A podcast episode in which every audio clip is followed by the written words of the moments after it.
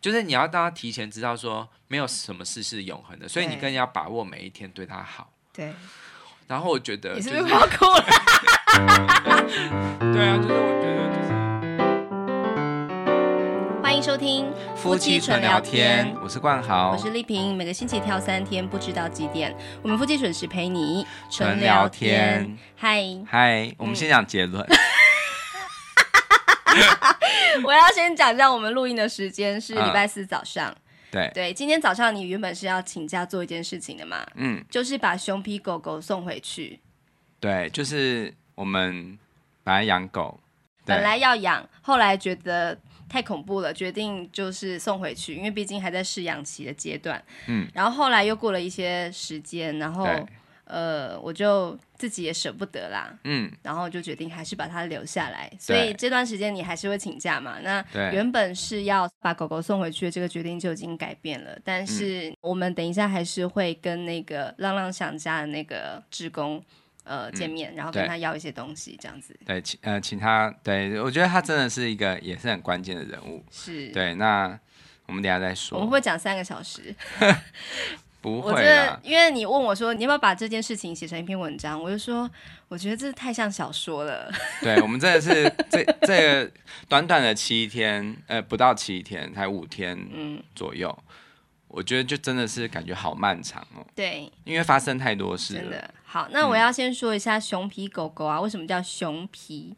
就是因为我们家曾经有过一只狗狗叫做黑皮，嗯，那那只狗狗呢，算是我人生当中很重要的关键角色。嗯，它大概就是从我大二的时候开始养，养到我大概三十几岁嘛，就是前三年才过世。对，它活了十七年，从三个月大养到十七岁，终于寿终正寝，因为它就是心脏跟肾脏衰竭，然后最后就是。嗯呃，也是真的是无药可医了，然后就最后就走了这样子。对，那这一整个过程当中，对我来说啊，是一个贯穿我整个青春年华的一个很重要的角色。嗯，包含我大学的时候啦，我毕业啦，然后我搬回家住，然后就是跟狗狗有很密切的互动，然后。后来我结婚啦，然后就是我们家原本的家也搬家了，然后本来是托我妈妈照顾，但是因为后来发生了许多许多事，然后最后就是来到我们现在住的地方，然后最后我们就照顾她到呃终老这样子。嗯，所以我有参与最后的差不多五五六年。对，然后这对我来说呢，黑皮他陪伴我经过非常多次的身份转换。嗯，我是一个大学生，然后变成上班族，然后变成一个有男朋友的人。后来我跟这个男朋友结婚了，也生了小孩。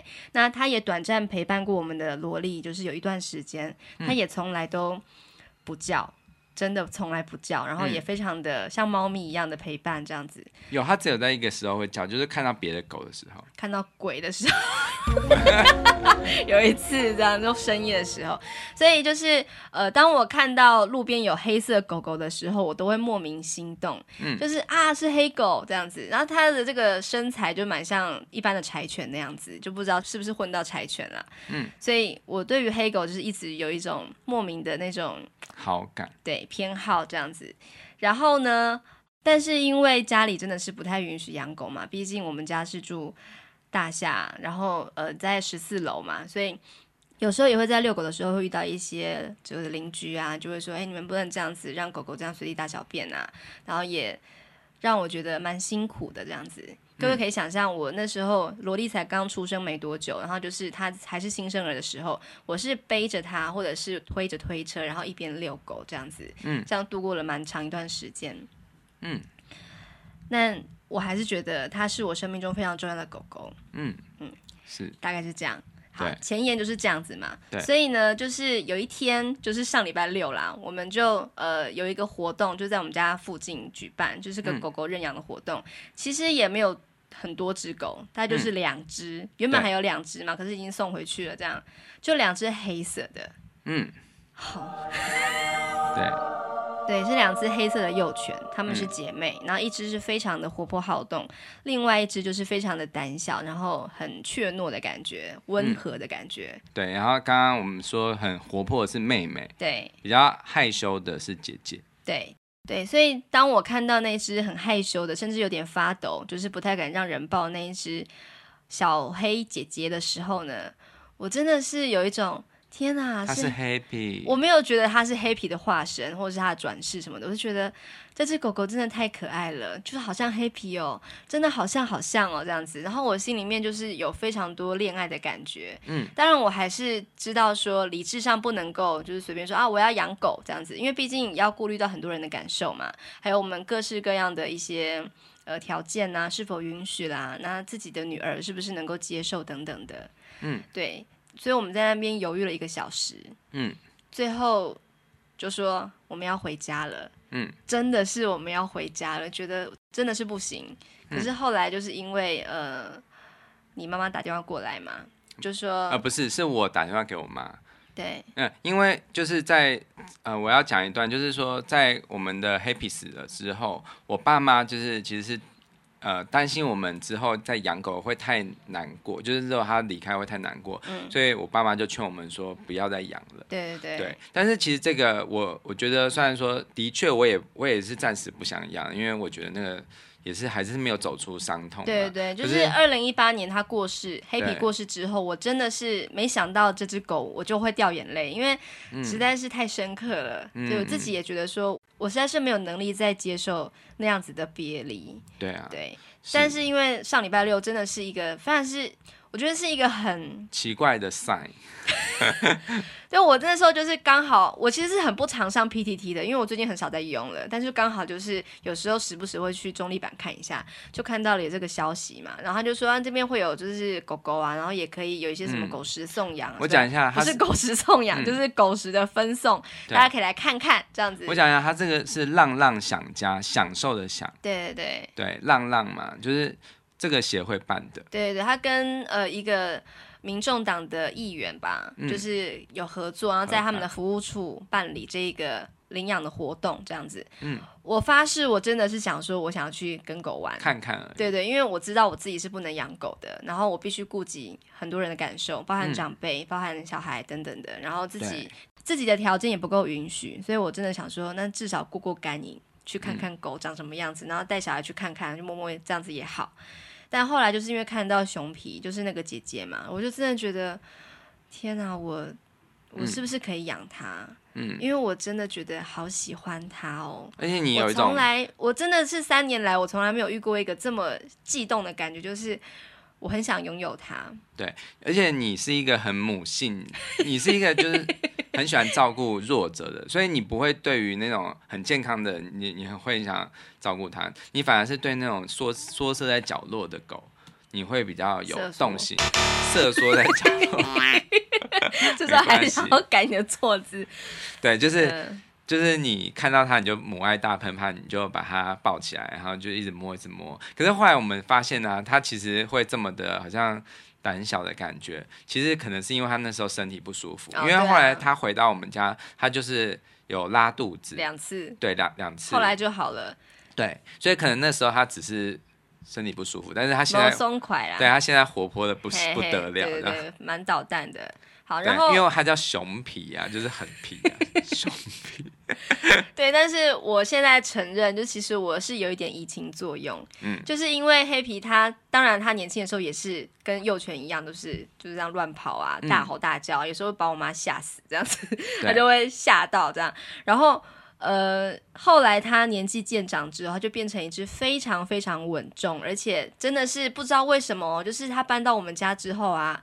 他原本是很爱叫的，他从此就不叫了。嗯，然后也就是非常善待我们的孩子，然后甚至我们一起睡觉或一起玩什么的，但就是他从来都没有过任何的攻击行为，或者是想要呃撕咬什么东西。我跟你讲哦，我有个朋友，他养狗也是一样，就是这样的过程，就是他从小时候就是狗很爱捣蛋，嗯，然后后来他们有做一次家族旅行，就是带着狗去玩，嗯。可能去花莲玩，然后之后回来之后，他狗就变得非常非常的成熟稳。怎么会这样？嗯，很多人都有这样讲过，就是譬如说，你知道黑皮他也曾经跑到外面过。哦，对对对。然后他回来之后就会变。好，我跟你讲，他，为什么呢？社会。就是他为什么跑出去？就是我妈曾经说我要把他杀掉。嗯对，因为我妈其实非常不喜欢狗，那跟我们的原生家庭有关。因为我爸很爱狗，然后他常会就是呃养狗，然后让我妈照顾，我妈就觉得很赌烂这样子，所以她其实不喜欢养狗。所以当呃因为一些关系，他必须帮我照顾这只狗狗的时候，他心里一方面赌烂，一方面觉得说没办法，因为毕竟。毕竟啊，嗯、当时领养的时候，他也是领养的，黑皮也是领养的。那个领养人是写我妈的名字，嗯，他怕被警察抓吧？哦，还是有法治观。对对对，但总之就是后来我黑皮就是来到我们家，然后跟我们陪伴了，就是彼此陪伴啦，就是到了最后，我觉得非常感恩。就是这个后续有什么事情，也许跟黑皮有关的事情，我们之后再来聊。对，那我承认我对黑皮有非常非常深的思念，所以当我看到熊皮的时候，我就觉得怎么那么像黑皮啦，我真的好喜欢他哦，然后我就很想要呃把它带回家，但是我自己是理智比较多的，嗯、对，反而是你呀、啊，对，因为我我那时候就觉得人生总是要冲一些冲动，所以我不知道为什么我就有一股冲动，我就直接打电话给我妈。还有给我爸，我先打电话给我爸了，因为我爸是比较坚持不能再养狗。哦，这是因为说我们住的地方并不是我们自己买的房子，所以我们必须要呃，就是尊重他们，尊重屋主嘛。对对对，那我我就打电话给我爸，可我爸没有接，然后我就打电话给我妈，然后我妈也没有接，后来他就回我电话，的确他就是。就是我们要在后来我们要离开那个的的时候，我妈在那个时候打电话来，真的是千钧一发。对，然后后来我就跟我妈讲，然后我妈就说啊，我那我在吃喜酒啊，怎么样？然后我就跟她讲说，我很想要养一只狗这样子。然后我妈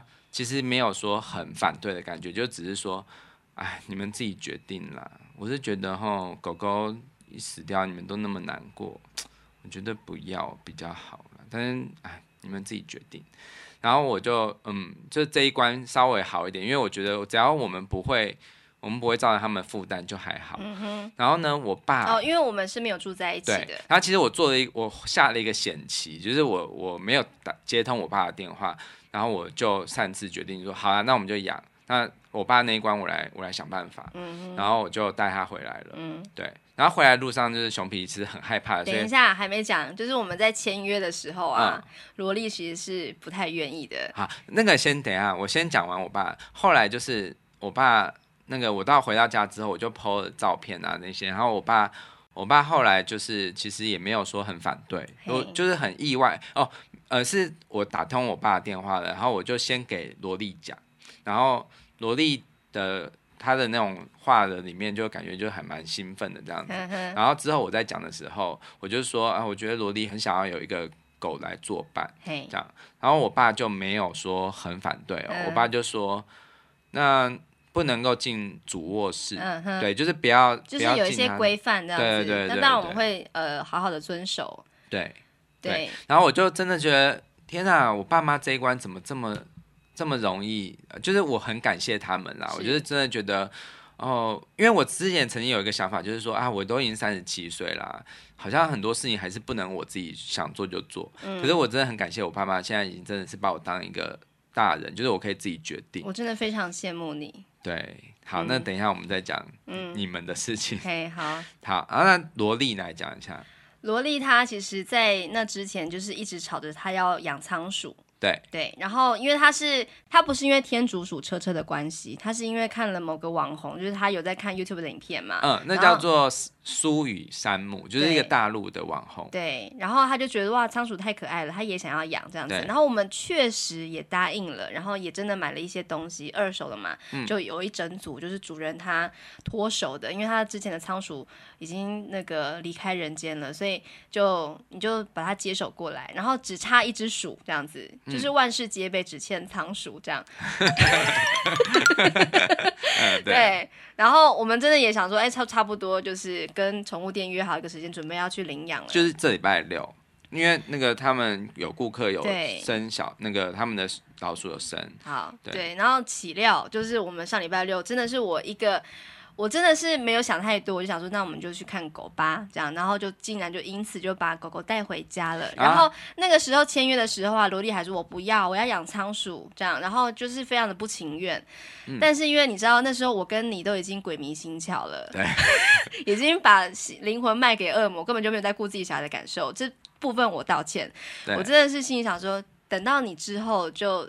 会知道狗狗的好了，然后那个志工也是超级超级会推销的。嗯、对，志工我要讲，就是有一个男生啊，他就一直给我们看一个狗，就是带那个魔鬼，就是他是晚上拍啊，那个有一个魔鬼的脚尖角，然后就是那个发光，会发光。他然后他就一直说：“你看黑狗狗可以戴这个哦，对，很可爱吧？” 然后我觉得他这个话术超级厉害，就是就是看了之后会觉得，哎，我好像也可以帮我的狗。因为因为我们讲，他跟我们讲完之后，然后我们就在玩狗嘛。然后后来有下一组客人想要来看，然后他又跟他讲一样的话，说：“你看狗就可以戴这个。”他是一个 SOP，有业绩压力是不是？对，然后主要跟我们就是那个这个浪浪想家的这个主要的负责人吧，应该就是就是那一个小姐，她就是呃，算是最后跟我们签约的时候，有跟我们谈很多事情。对啊，就确认我们是不是有养过狗啦，是不是有相关知识，然后家里是不是 OK。对。然后他那时候在签约的时候，萝莉还是一直在那边我不要我不要的时候，然后那个小姐就会说。哎呀，我跟你讲，一个礼拜之后他就知道了。对，还有说仓鼠跟狗不一样，对，狗是更有感情。对对对，这也是我一直其实我自己反而是没有那么想要养仓鼠的，因为你跟那个萝莉就是已经开始在有各种先辈知识，然后我自己在那边意兴阑珊，想说，对我有感觉到你根本不想要学，对，不想学怎么照顾。我大学的时候养过鼠类，你那个你那没有在。做用那个当时没有 YouTube，也没有什么 BBS，什么仓鼠版，也没有什么脸书社团什么的，就是照一个老板跟你说要放木屑啊，不能放木屑嘛，对不对？要用厨纸啊，厨房纸巾，或者是好一点的木，啊、像白杨木，对对对之类。然后但是因为我没有养过啊，然后我就是去宠物店就购买了这样子，然后后来果不其然很快就死掉了嘛。然后我就是一直哭，后来我又再养了一次，然后后来有一只就跑不见了，然后一只就怎么样忘记了。总之就是我后来就对于仓鼠，其实我没有什么留恋，但是狗这种生物啊，我觉得它是呃，比起啮齿类生物是更能够跟人类交流眼神的。对对，然后可以整只抱起来，然后就是猫，我是不知道啦，因为猫可能就是还会。它也会捣蛋啊，可是我相信有养猫的人，你也知道说它就是可以很疗愈。嗯，那对我来说，我们家的黑皮啊，很像是猫的个性。它一开始来到我们家的时候，也是各种惊慌害怕，然后跑到这个沙发底下躲着。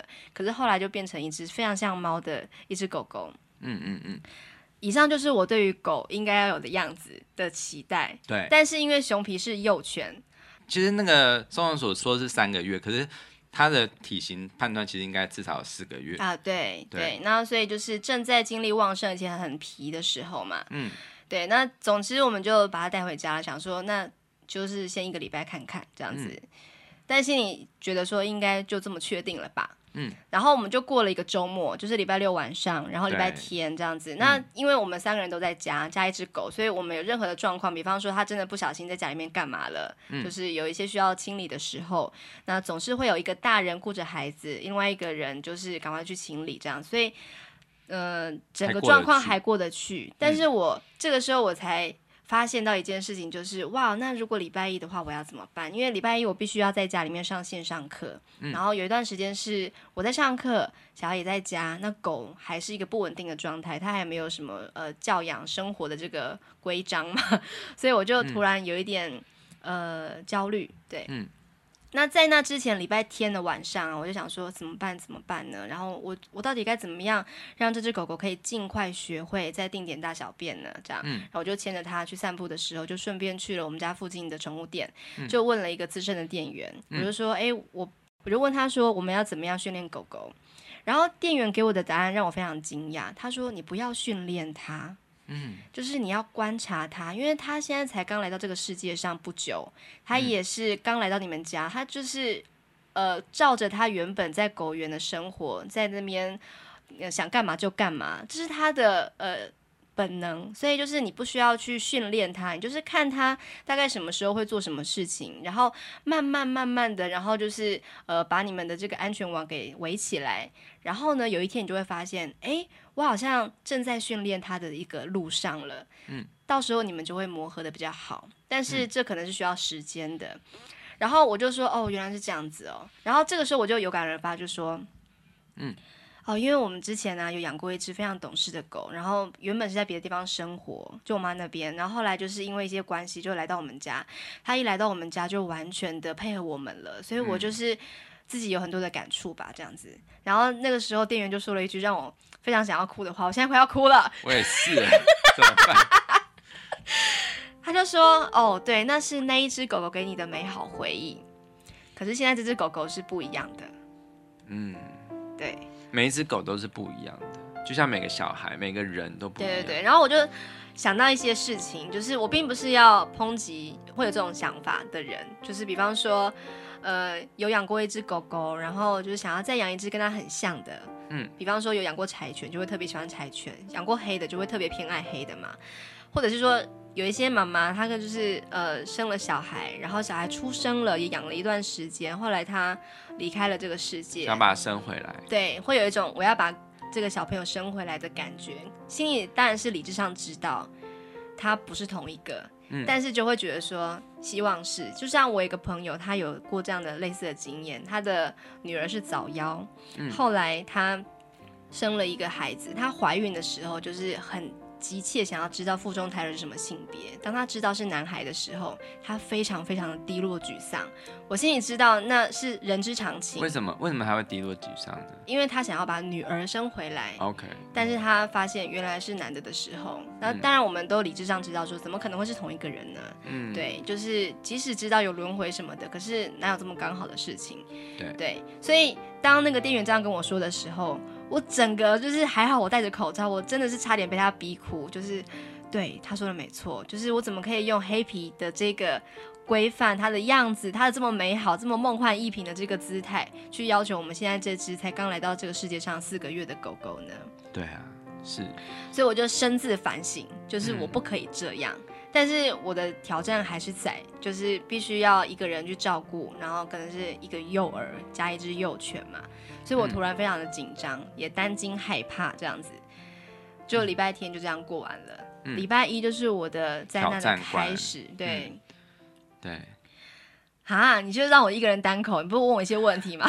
就是你，你那天好像有收到一个讯息哈。对，然后早上，呃，我礼拜一早上有个课，然后刚好那一天的课就是是期中考。如果你是我的学生，你应该知道我在指哪个班啦，就是那个班哈，就是你们班。然后我的线上考试就是说我还是会陪着大家，就是在线上考完试，然后就是时间到了，我们就会直接解散这个会议这样子。嗯，所以当那个时候啊，呃，我正在监考的时候，虽然我也知道说线上考试可能会有很多的状况啦，啊，就在监考的时候，我就收到了，我可以讲吗？讲啊，我收到我妈妈的讯息。对，然后呃，因为前一天礼拜天的时候，我知道我妈妈是不喜欢狗的，所以我想说，那就由她的非常钟爱的外孙女跟她说这件事情，应该会比较呃能够被接受吧，因为毕竟是她的喜欢的小孩讲的嘛。嗯、然后在那之前，我有先跟萝莉讲说，哎，这个事情可不可以请你跟外婆说？嗯，然后萝莉就说。可是外婆不是讨厌狗狗吗？这样子，我说对啊，所以要麻烦你。我也是这样子想，所以我才请那个萝莉跟我爸说的。哎，对，好，讲了之后呢，然后我妈就明显非常不爽，嗯，这样子。她她很口是心非，她最后说的是你们喜欢就好了，这样子。对，可是。一点都不好，对。然后后来我妈就是沉淀了一个晚上，她就是在想说要怎么样，就是写一篇作文来，来，嗯，来伤害我。她就写了蛮多字的这样子。然后如果你有你，如果你是啊，听到这边呢、啊，如果你是我的朋友，你可能会看到我发在线动上面的一些图片。好，就是、嗯、那是我妈妈传给我的讯息，这样。嗯。然后呢，呃，我自己也知道。有一些长辈会看到，然后他一定会觉得说：“我怎么可以把持着话语权，那就把这个讯息给公告给世人，然后让大家去抨击我的妈妈呢？”这样子。但是，呃，如果你如果长辈们，如果你有听到，或者是你不能够接受我把长辈的讯息泼在脸书上的人们，如果听到这边的话，请你听我说说话。就是因为我遭受这个状况已经十几年了，我非常非常非常需要有人。在这个时候可以听我说说话，因为真的是很痛苦，我真的是已经被影响到，我真的无法好好的工作，就是我到底现在该怎么办？这样，嗯，当我看到那些讯息的时候，然后我就就是想说，我在这十几年来啊，我从来没有把相关讯息 po 在脸书上面过，从来没有过，甚至连讲都没有讲，就只是跟。呃，就是很好的朋友，对对，就是身边一些比较亲近的朋友才会知道我的状况这样子，我从来没有这样子发布过。然后，因为，你是用限动，对，然后我就心里面的感受就是说，因为我必须要保护我的家人，嗯，对，不管是我的妈妈或者是我妈妈那边的家人，就是我不想要让他们的家人啊，不想让我妈妈的家人知道说，哎，我妈妈怎么会对女儿讲这些话，这样子狠毒的话，所以就是我一直想说，那我基于一个，老实说，我也不太想要被别人知道我的那么多事情啦，所以我就一直忍着，嗯，但是因为礼拜一早上那一天的讯息实在是。太不可思议了，嗯，对，所以我就真的非常非常需要情绪疏通。我自己心里面，我现在已经练就成一个状态，就是说很难过，然后我会抽离出来说，对，你现在很难过，你现在非常想要哭，我知道，你现在六神无主，不能够好好的工作，我知道，嗯，那。现在你可以做的事情是哪一些呢？然后就拿出一张便条纸，就是先把我当天需要做的事情先写下来，这样子，包含我当天要处理的工作啦，或是有一些生活上面的事情就是要处理的，我先把它条列下来，然后把第一件事情先做完。嗯。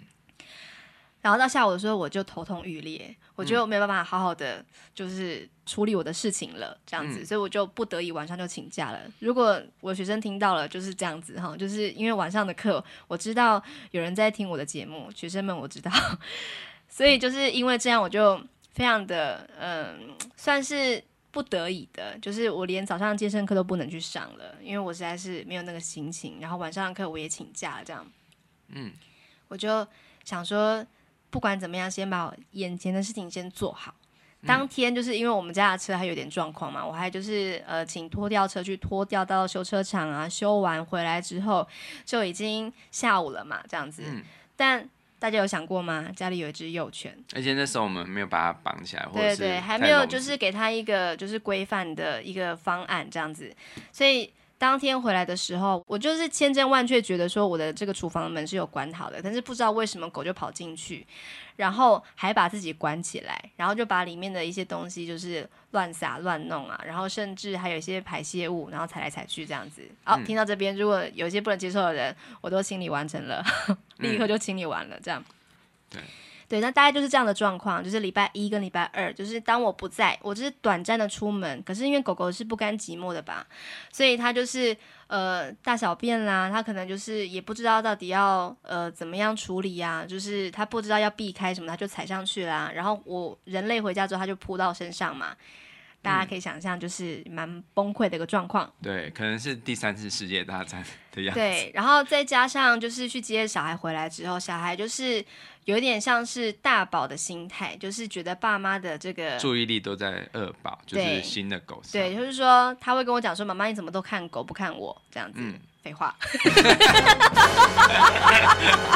没有啦，就是我知道，但后来我就发现说：“哎，这个小朋友真的是非常非常在意。”所以我就赶快改口，然后就是会刻意的跟狗保持距离，然后把它抱紧，说：“你才是我的第一名。”然后我会问他说：“你觉得熊皮可爱吗？”他就说他会点头。其实他心里是抗拒的，觉得可恶的，就把我的玩具弄乱的一个讨厌的家伙。然后也讲不听，因为讲人话他当然听不懂嘛。他现在还没有说是受教化这样子。那我就问他说：“问萝莉说，你觉得熊皮可爱吗？”他就点点头。嗯、然后我就说：“可是哪有你可爱呢？”对，而且当当萝莉说就是问我，就是我。呃，就是我比较爱谁嘛，嗯、然后我就说，当然是你啊，你睡床上，狗睡地上。对对，然后昨天我跟他抱抱睡的时候，他也是这样子。你看我是人类哦，熊咪不能上来这样子，他就是要让他知道说他是一个小主人这样子。嗯、然后我又买了狗饼干让他喂嘛，然后因为狗就是这样子啊，就看到狗饼干就会就是疯狂嘛，臣服于你。对对对，然后就让萝莉会有一种嗯，我才是老大，就是你只不过是一只狗这样子的感觉嘛。嗯、对，然后我就觉得哎，好像状况是稍微稳。稳定下来了，可是因为这整个状况还没有到非常非常的稳定，就是。呃，各位可以想象，如果你家有两个小孩的话，大概就是这种状况嘛，就是小孩大的大概是五岁六岁，然后小的哦，我觉得六岁应该算是蛮接近小学，应该就是四五岁的时候，然后你的二宝大概就是一岁多，已经有行为能力了，就是开始有一点想要乱跑乱爬，然后可能会乱抓东西呀、啊，然后大的就会说妈妈这样子的这个状态，就是大概是连续两个晚上都是这样，嗯，然后我就非常的烦躁。然后情绪很低落，就是我真的到底是一整天都在干嘛去了？我工作都没有做，然后就是只为了这些，就是狗屁倒灶，真的是狗屁，真的。是呃，罗飞狗跳，萝萝莉的萝。对，嗯，我知道，就是那个画面。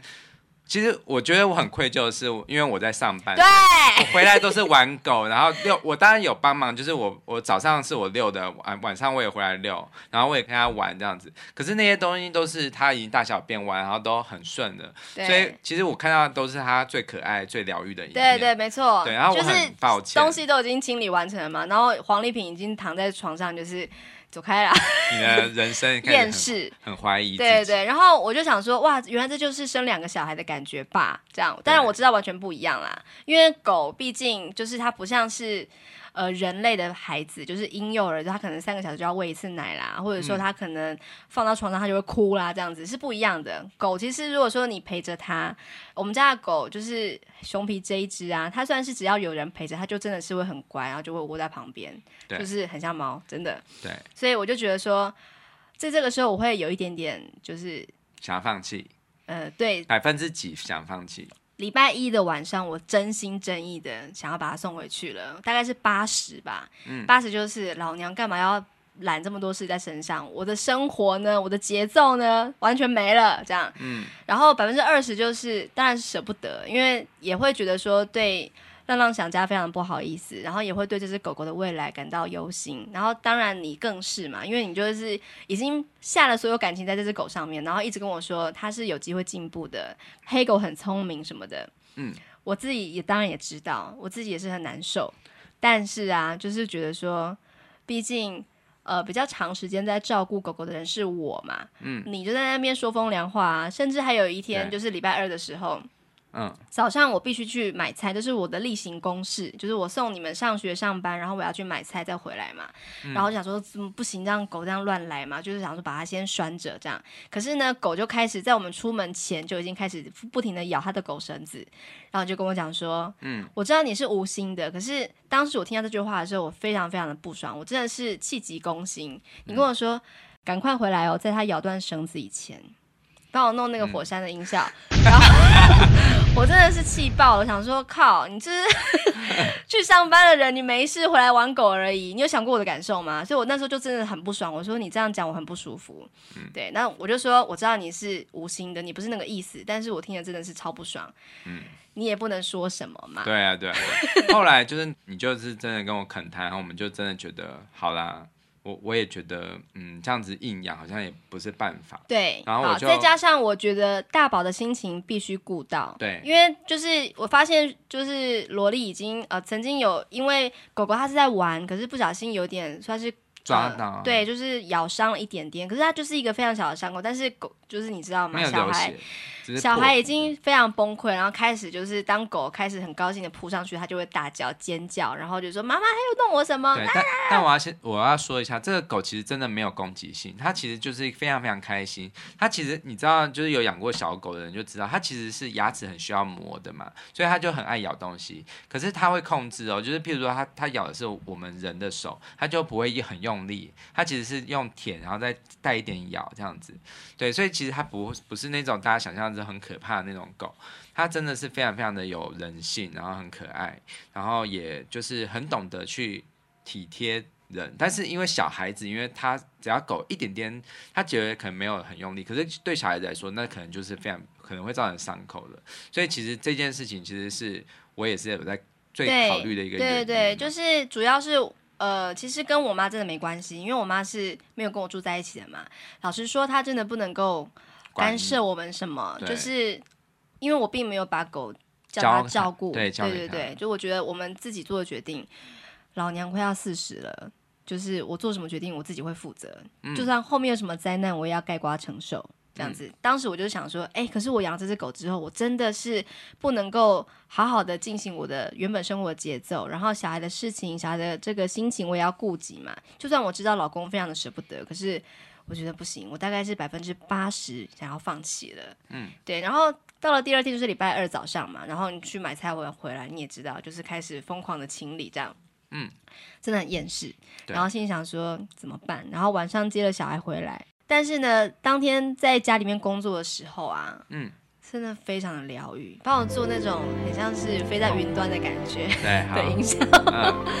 然后我就觉得说，哇，这就是我以前跟黑皮在相处的时候的样子。嗯，真的，就是他只要有人陪，他就很安定，然后对对对，也不会乱叫，脚这样子去磨蹭啊。对对，我就把那个他的睡垫，就是以前黑皮用的那个睡垫，放在我的脚边，然后他就会自己上去睡嘛。嗯，我真的是幸福感爆表，就是好棒哦。我有狗狗这样子，然后当然就是接了小孩回来之后，又是各种忙乱嘛，就是要先洗小孩啊，然后又不能让狗进房间啦，然后在煮饭的时候，狗一直想要进来，又赶不出去啦，然后这个时候在煮的时候，炉子上面还有东西，还有这火在那边烧的时候，就听到小孩想说：“妈妈，熊皮要干嘛？要干嘛？”这样子，然后我到后来真的是眼神死的时候，随便啦，他要干嘛就干嘛。我觉得好像有两个小孩的妈妈。对。对对对 很像，真的。对 对。哎那个大宝也会退化的感觉。有，他就说，就是当我们在抱狗的时候，他就说：“妈妈，我也要那样抱。”哦，对。然后后来我就真的是很认真的跟他，吃力的。对，跟他抱了，然后丢到床上很很多次，让他知道说，就是我不是只偏爱狗，我是更爱大宝。好，然后这个时候呢，当天晚上就是礼拜二的晚上，我的放弃指数大概是五十到六十，想说其实也是有不错的时候嘛，这样子。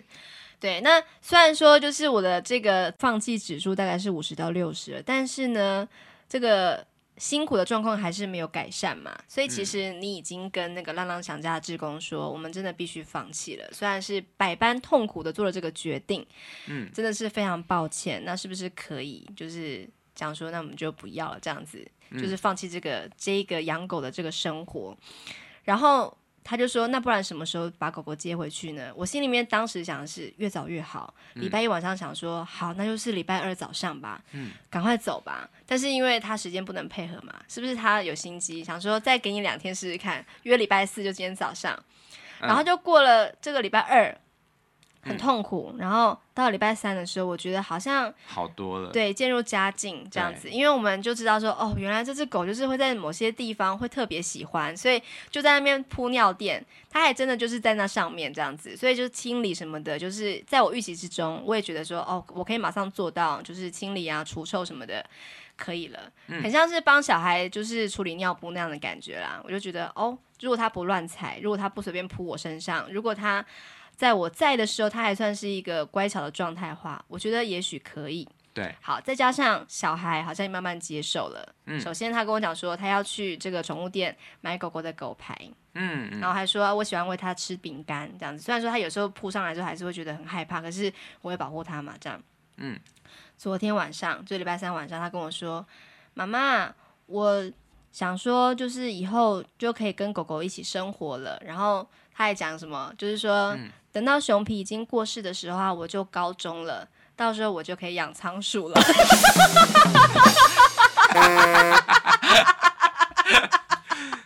我觉得那时候我应该会觉得，你到时候还想养仓鼠吗？我们这个，嗯，这个什么仓鼠用品都已经蒙尘了吧？但我就想说，哇。这些话就表示他其实开始心里慢慢接受了嘛，嗯、就是其实他可以当这个狗狗的主人，我觉得很重要，就是不是当朋友什么的，先当主人开始，先学着管理它，然后觉得哎、嗯，狗狗是我可以控制的，嗯，然后他好像也慢慢的就是知道说有些事情不能做，比方说不可以随便乱啃咬啦，不可以在某些地方乱来啦，然后当他要靠近小孩的玩具的时候，赶、哦、快跟他说不行！的时候，他好像对对，他就是慢慢的有慢慢的被我们驯化。嗯的这个过程，我有亲眼看到。对，所以这个时候我就想说，也许我可以再试试看。所以我就亲自打电话给那位志工，就跟他讲说，我一开始会不想养，是因为什么什么的关系。但是我其实心里面是非常非常的不舍，也很痛苦的。但真的不是说，呃，我觉得好麻烦，我不要养，我不是这样子的。是我真的觉得我好像能力不足，因为我们家其实没有其他的替手，可以在我出门的时候，短暂的出门的时候，有人帮忙看一下。或是阻止狗狗做某些事情，嗯、所以当时我非常的无助，也很难过，然后就跟你恳谈，讲说好吧，还是不要好了。嗯，我心里知道你非常非常难受，对、啊，可是我就是很理智告诉你说，就当做我们是呃暂时的让这个熊皮在我们家当做中继站一样，嗯、它可以遇到更适合它的主人。对啊，嗯，这样想其实就比较不会那么痛苦嘛。对对，那个时候其实就是其实在家里面我是。呃，唯一一个比较想要留下他的，然后，但你跟萝莉都不是嘛，所以我觉得二比一的状态，我当然就是要要听你们的，因为啊，我觉得我我的感觉就是，其实我硬留啊，可是如果你们不喜欢的话，那我以后我会很痛苦，因为我会觉得很有罪恶感，然后还有就是，当你们觉得很累的时候，我却。没有说话的权利，我不想要这个。对啊，而且你应该也很不想听到说，哎，我今天照顾很累什么的，你到底有没有什么贡献什么的？对啊，你应该听到的时候也会觉得很不舒服嘛。我，我觉得这会影响到我们夫妻的感情。对，所以我就其实当然很不舍，但是我当机立断就是决定。好了，那就听你们的。然后，但是我在我在就是跟那个职工讲完，就说好，那我们放弃的时候啊，我真的是那天晚上我几乎没有睡觉，然后我一直都其实一直在哭嘛，然后一直在摸那只狗，然后甚至我带它出出门的时候，我一直都在跟它讲话。然后我觉得我对于我常常会做的一件事情，我都会心揪一下，就是我常常会把它叫成 Happy。对，就是 happy 呃熊皮这样子，对，然后还有就是我觉得他很有人性，就是他能感受到我的心情的感觉，嗯、就是我那一天走了，他感觉走的特别温柔，特别慢，嗯、对，然后而且它，我觉得它是一个在外面走的时候比较敏感的狗，就是它只要一听到车子声，它就会停下来，然后就会一直停这样子，然后它不是那种就只是一直冲着冲的，它其实会停下来去注意，嗯、然后我就我就。其实以前的我的个性是比较急嘛，所以我可能就会想说赶快走完，赶快走完。对，就是希望狗狗可以配合你。对，但是这只狗，我觉得我发现它其实是带我去重新的去呃体会到，其实好像我们对这世界是不是太过于习惯，而而很多事情都充耳不闻。但是我觉得它的对那种世界的好奇，让我会柔软我们的心，然后而且会让我。我会回想到一个回忆，就是以前在 Happy 在老的时候，他走路开始慢，然后真的是慢到不行，就是可能是走一分钟就一公尺这样子。那种时候，我真的是觉得很不耐烦。对，然后我甚至曾经有过，就是用绳子扯他，叫他快一点这样子，因为你赶着上班嘛。其实用绳子是 OK，就是譬如说你对幼犬，你要训练他说，你要让他知道说，呃，要按照怎么样的步伐走。其实这个是一种训练，可是对老狗你要更有耐心。嗯、但是我那个时候我就真的是太急了，嗯、所以我就我就觉得，我现在想起来，我觉得我对 Happy 很抱歉。对，对就是当你跟我说，愧疚吧，你要用赎罪的心态来养这只狗的时候，我就觉得，哎，这样对吗？难道不能够回归本质？就是因为我们喜欢它，所以养它，怎么会用那种补偿的心态来养这只狗呢？当时我就是有一点惊讶，也有点不太能接受。大概就是像是我。希望熊 PK 跟黑皮一样那么乖是一样的道理吧？对，就是我们人总是会有比较，很难不比较。啊、就像是我们比较大宝、二宝，或者是像一些，就是如果你的小孩过世的话，然后你就会对于。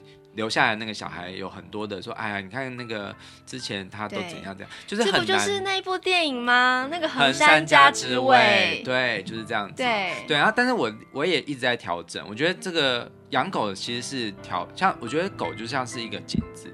跟小孩一样，就是当你在养小孩或者养狗的时候，你其实是照应自己的内心，是然后你去调整你自己，说，哎，我是不是太急躁？哎，我我是不是有点有有点自私啊，或什么的？其实你都慢慢开始调整嘛。其实我觉得这跟教养人类的孩子也是一样，是啊，就是有时候我们想说，我们就是希望小孩子一定要读什么科系，嗯、或是一定要做什么事情让爸妈开心嘛。可是都没有想过说，其实他从出生以来就是一个独立的个体，他会有自主的想法，或是想要自己做什么决定。都是非常正常，而且是理所当然的。可是爸妈总是想说：“哎，我把你生出来，我赋予你生命，你怎么可以这样子对待我？你怎么可以不听我的话去做？”对，对，所以从养狗这件事情上面，我也学到了非常多。我就是去反省我自己，原来我投射了自己对原本的狗狗的想法在这只狗上面。我也希望孩子可以配合我们，就比方说，我们就是用。呃，自己不要的衣服给狗狗铺垫子，然后小孩就是很不爽，就说不要这样子的时候，我们会觉得说，这小孩怎么这么不懂事？可是其实我们必须要更去同理、呃、同理孩子他觉得被剥夺的感觉。对，因为他觉得，嗯，我觉得小孩子都会有一个，就是他对于这世界的一个秩序，他会有一个掌控欲望吧。对对对。所以他当他改变的时候，你其实是你以前的我可能就会说。我就想这样做，这是我的东西，为什么不能这样？对，可是现在我就会很柔软，我就会好，我就立刻把那个衣服拿起来，就换别的垫子给他。对，就即使说那个那个衣服我也不会再穿了，可是我觉得我应该要尊重我的小孩的决定，因为这一点是帮助他去接受这只狗。对对对，没错。因为说你。就是有一句话就是说，你先把大宝搞定了，其实二宝就是随便就会打。对，因为我要跟他，我要让我的小孩感觉到安全，就是说，其实不是这只狗剥夺你的很多事情，而是你也是我们很重要的家人，所以你你的话我会听，然后我们去想一个两全其美的办法。对，然后我觉得这一点，这一点我觉得是让我们家庭的关系更紧密。对，而且我觉得养狗是一件更加了解彼此到底想要什么或不想要什么。在没有养狗之前。就是我们可能就没有这个机会去训练，好，当然而且是说小孩都会觉得他是家里的霸王吧？对，对，可是想干嘛？对，当然很多人就会说，那你们为什么不生二宝？可是生二宝，可是生二宝，二列，可是生二二列的二宝会压榨我的金钱很很强的，哎，对对，就是我知道说好，我我也觉得小孩很很好，可是我觉得那个那个。怎么说呢？就是生一个小孩的责任感，我觉得大过于生一呃，就是养一只狗。对对，那个那个责任，我觉得我现在目前真的是担不起。哎，曾经有人跟我们讲说，哎，那个黑皮过世之后，你们可以准备生二宝啦。然后我就说，养狗跟小孩是完全不一样的东西。对啊。他就说，就是可是就是小孩长到十八岁的时候就可以放飞啦？哪会？你看我都快四十了。还是有人会一直觉得说，我怎么可以养狗？是，对呀、啊。好，那呃，我们回到这个我们现在的时间进程上面，就是到了星期三的时候，其实熊皮真的有进步很多，就是他已经在正确位置大便。因为我那个垫子铺很满。对。这是正确的训练观念，啊、就是从大范围要慢慢缩小，让他知道说，哦，原来这个就是我的大便的垫子。对对，之后会慢慢的缩小范围，让他知道说不能这样了。对，然后呢，后来我也很感谢我们一个好朋友，他送我们一个大狗笼。对对，那个狗笼很大，然后感觉是很会让他觉得没有压力，很像是在狗园的生活吧。对，然后我们就。昨天就嫁出来，然后我们就上里面摆一些我们的衣服，就我刚刚讲到那个事情，然后摆玩具，嗯，嗯，然后呢，其实训练就是狗笼的训练，其实很是一个很重要的一个训练过程，对，就是我们。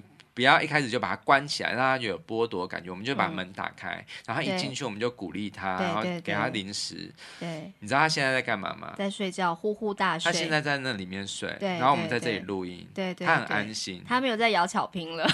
对，所以呢，我就觉得其实这只狗真的，你看短短一个礼拜，它就可以有这样子的进步。它一开始是害怕的，它现在是这么安心，代表的是什么？代表的是。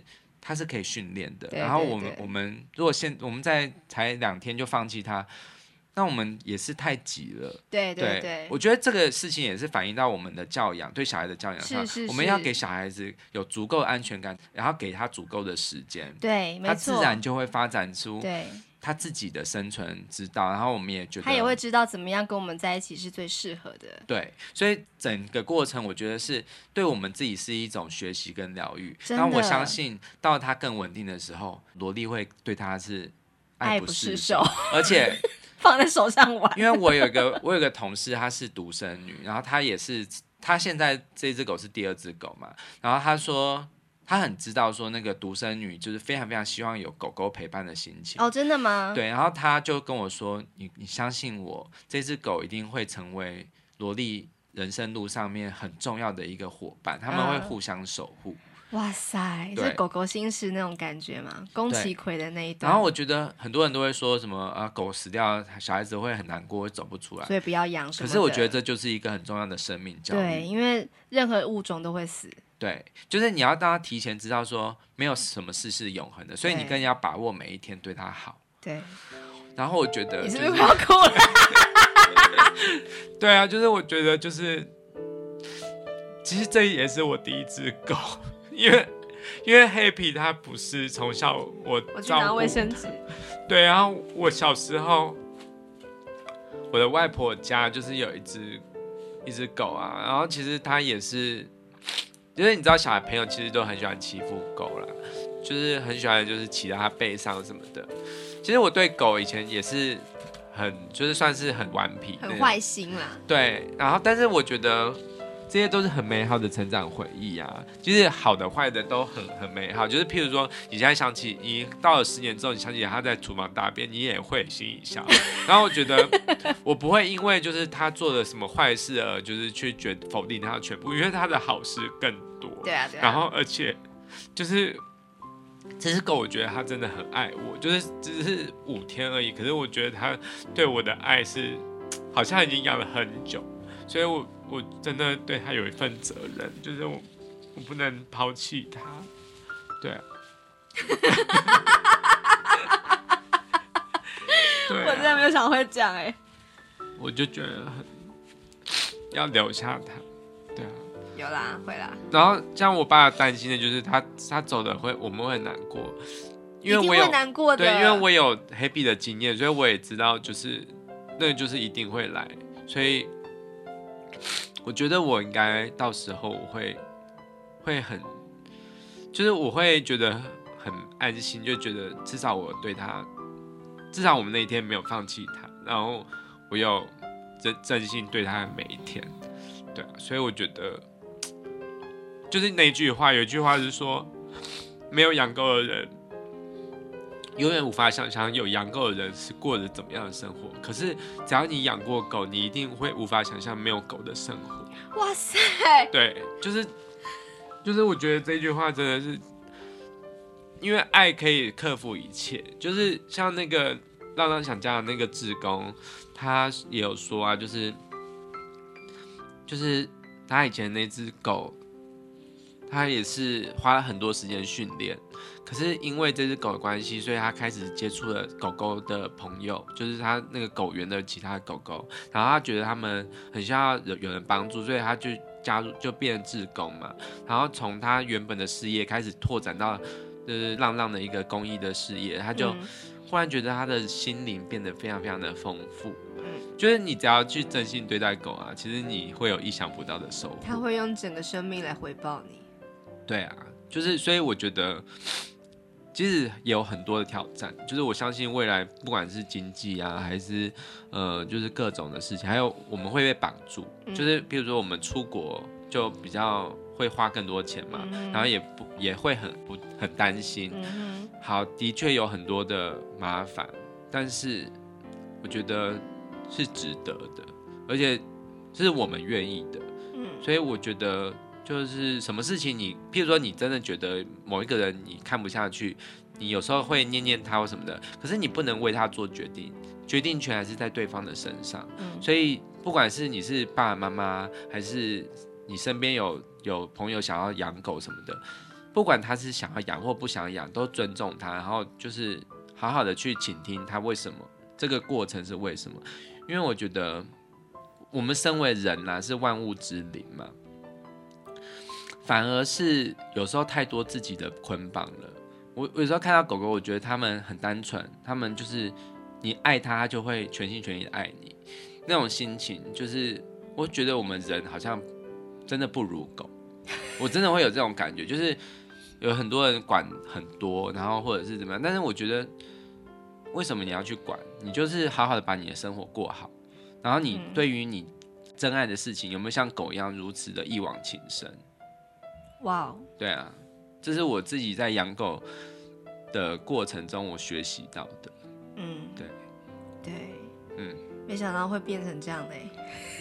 其实我在之前说要录这集，我就大概知道是。我本来以为我已经已经是平静下来了，没想到听你这一席话，真的是觉得，对，对，其实我也是。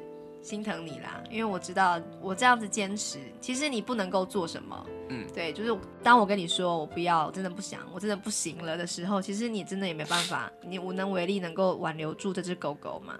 嗯，但是因为我看到你那个很落寞的眼神，很舍不得的样子，然后又真的是。就是对那个狗狗百般怜爱啊，其实我可以理解，就是很像是那种妈妈跟你说不准养狗，然后小朋友就说，嗯，要把它送走哦。我小时候有经历过蛮多次这种经验的，因为我妈妈也是不喜欢狗嘛，就是有曾经就是把狗狗装在布袋里面，就直接丢到没有人的地方去。对，然后我记得很清楚，我现在又要讲了，我我我不知道，应该绑起来太过分，应该是有放走它啦。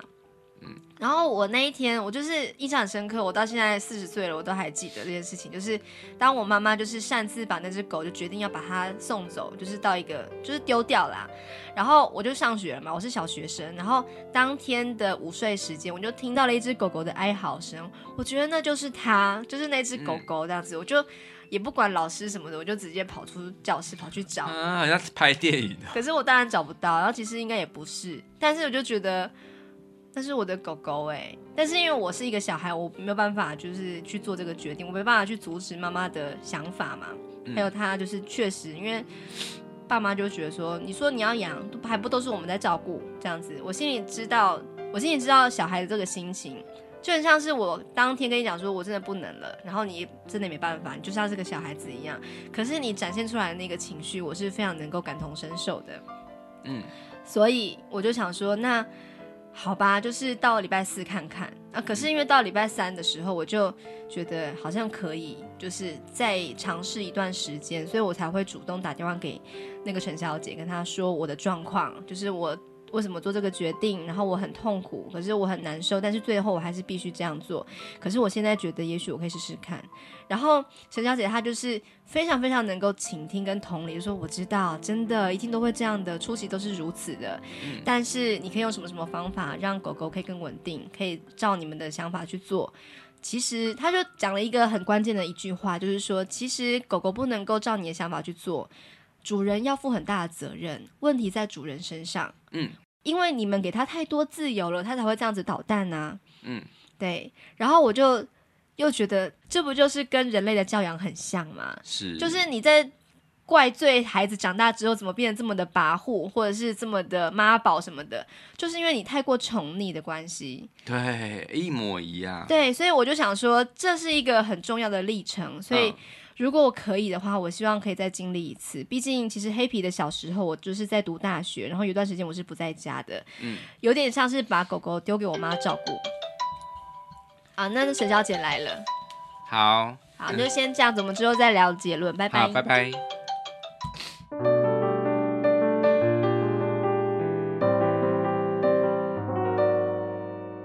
嗯，我们回来了。嗯、对，好，谢谢陈小姐送我们门栏。嗯，对，你可以用来阻挡狗狗跟人。嗯，好，好，所以刚刚就是也把狗狗牵下去，让他看了一下，他说：“哎，这个熊皮变得非常稳定，哎，嗯，跟一开始比差很多。”因为他说。你知道逮鸡抓掉哈，就是要被丢掉才才变那么乖。他的这个命运掌控在我们的手上的。好，我这里要呼吁一下哦，就是第一个是赶快加入浪浪想家的粉丝专业。对，享是享受的享。嗯、对，想家享受家里的那个想家。嗯、然后啊，呃，要在这里呼吁大家，就是领养代替购买。很重要，嗯、这个理念非常非常的重要哦。嗯、因为只要你一直去买狗的话，就会有很多很多人都一直在繁殖场，一直在让狗交配，一直生。嗯、然后很多狗的话，那就有很多人养，可是又可能会被弃养的几率就会高很多。那个流浪狗的问题就永远都没办法获得解决。对，对没错。嗯，然后还有另外一个呼吁，就是其实熊皮它有一个妹妹。就我们一开始讲那个很可爱的那个妹妹，嗯，她还没有人养哎，她现在在狗园。你是不是要做什么奇怪的音效？对，悲伤的音乐。好，很多人都会说啊，你就养两只啊，拜托，怎么可能？不行不行，要量力而为。对，就像生双胞胎一样哦，对，中大奖，真的。对，那她真的是非常非常可爱。就是如果有兴趣的话。任何听众只要听到想要想要养这只呃美眉的话呢，请私讯我。对，它的长相就跟熊皮差不多。嗯、对，嗯，对，请私讯我们这样子。嗯嗯嗯。好，那最后呢，我想要跟大家分享一本书里面的一段话，因为我们想要知道怎么样训练狗狗嘛，然后我就找到了一本书，书名叫做《快乐狗儿生活训练学》。嗯，很快乐的狗狗。那这本书的导读呢，这个作者就有这样一段话，他说前阵子他在网络上面看到一个短片，上头的文字非常的吸引他，是这么说的：四个月大的时候你是这么的可爱，六个月大的时候你几乎把我所有的鞋子都啃完了，一岁的时候你越来越大只，两岁的时候你活力充沛，非常好动。四年过去了，我们是最好的朋友。是熊皮在抓的声音。到了第九年，我们形影不离。在第十四个年头，我希望我能再重新做一遍。啊，是什么啊？什么意思？很感动啊，这个话很感人。我觉得有养过狗狗的人应该可以理解我们这一段文字是在说什么吧。